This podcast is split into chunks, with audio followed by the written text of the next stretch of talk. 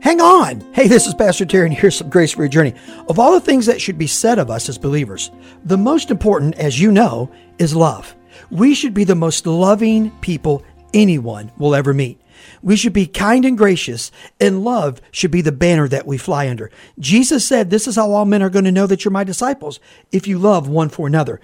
But a day is coming when the love of many is going to grow cold. The day is coming when it's going to be difficult to love. But I want you to hang on because here's what Jesus says in Matthew 24, verse 12. He says, Now because lawlessness is going to increase, and we certainly can agree with that, the love of many are going to grow cold.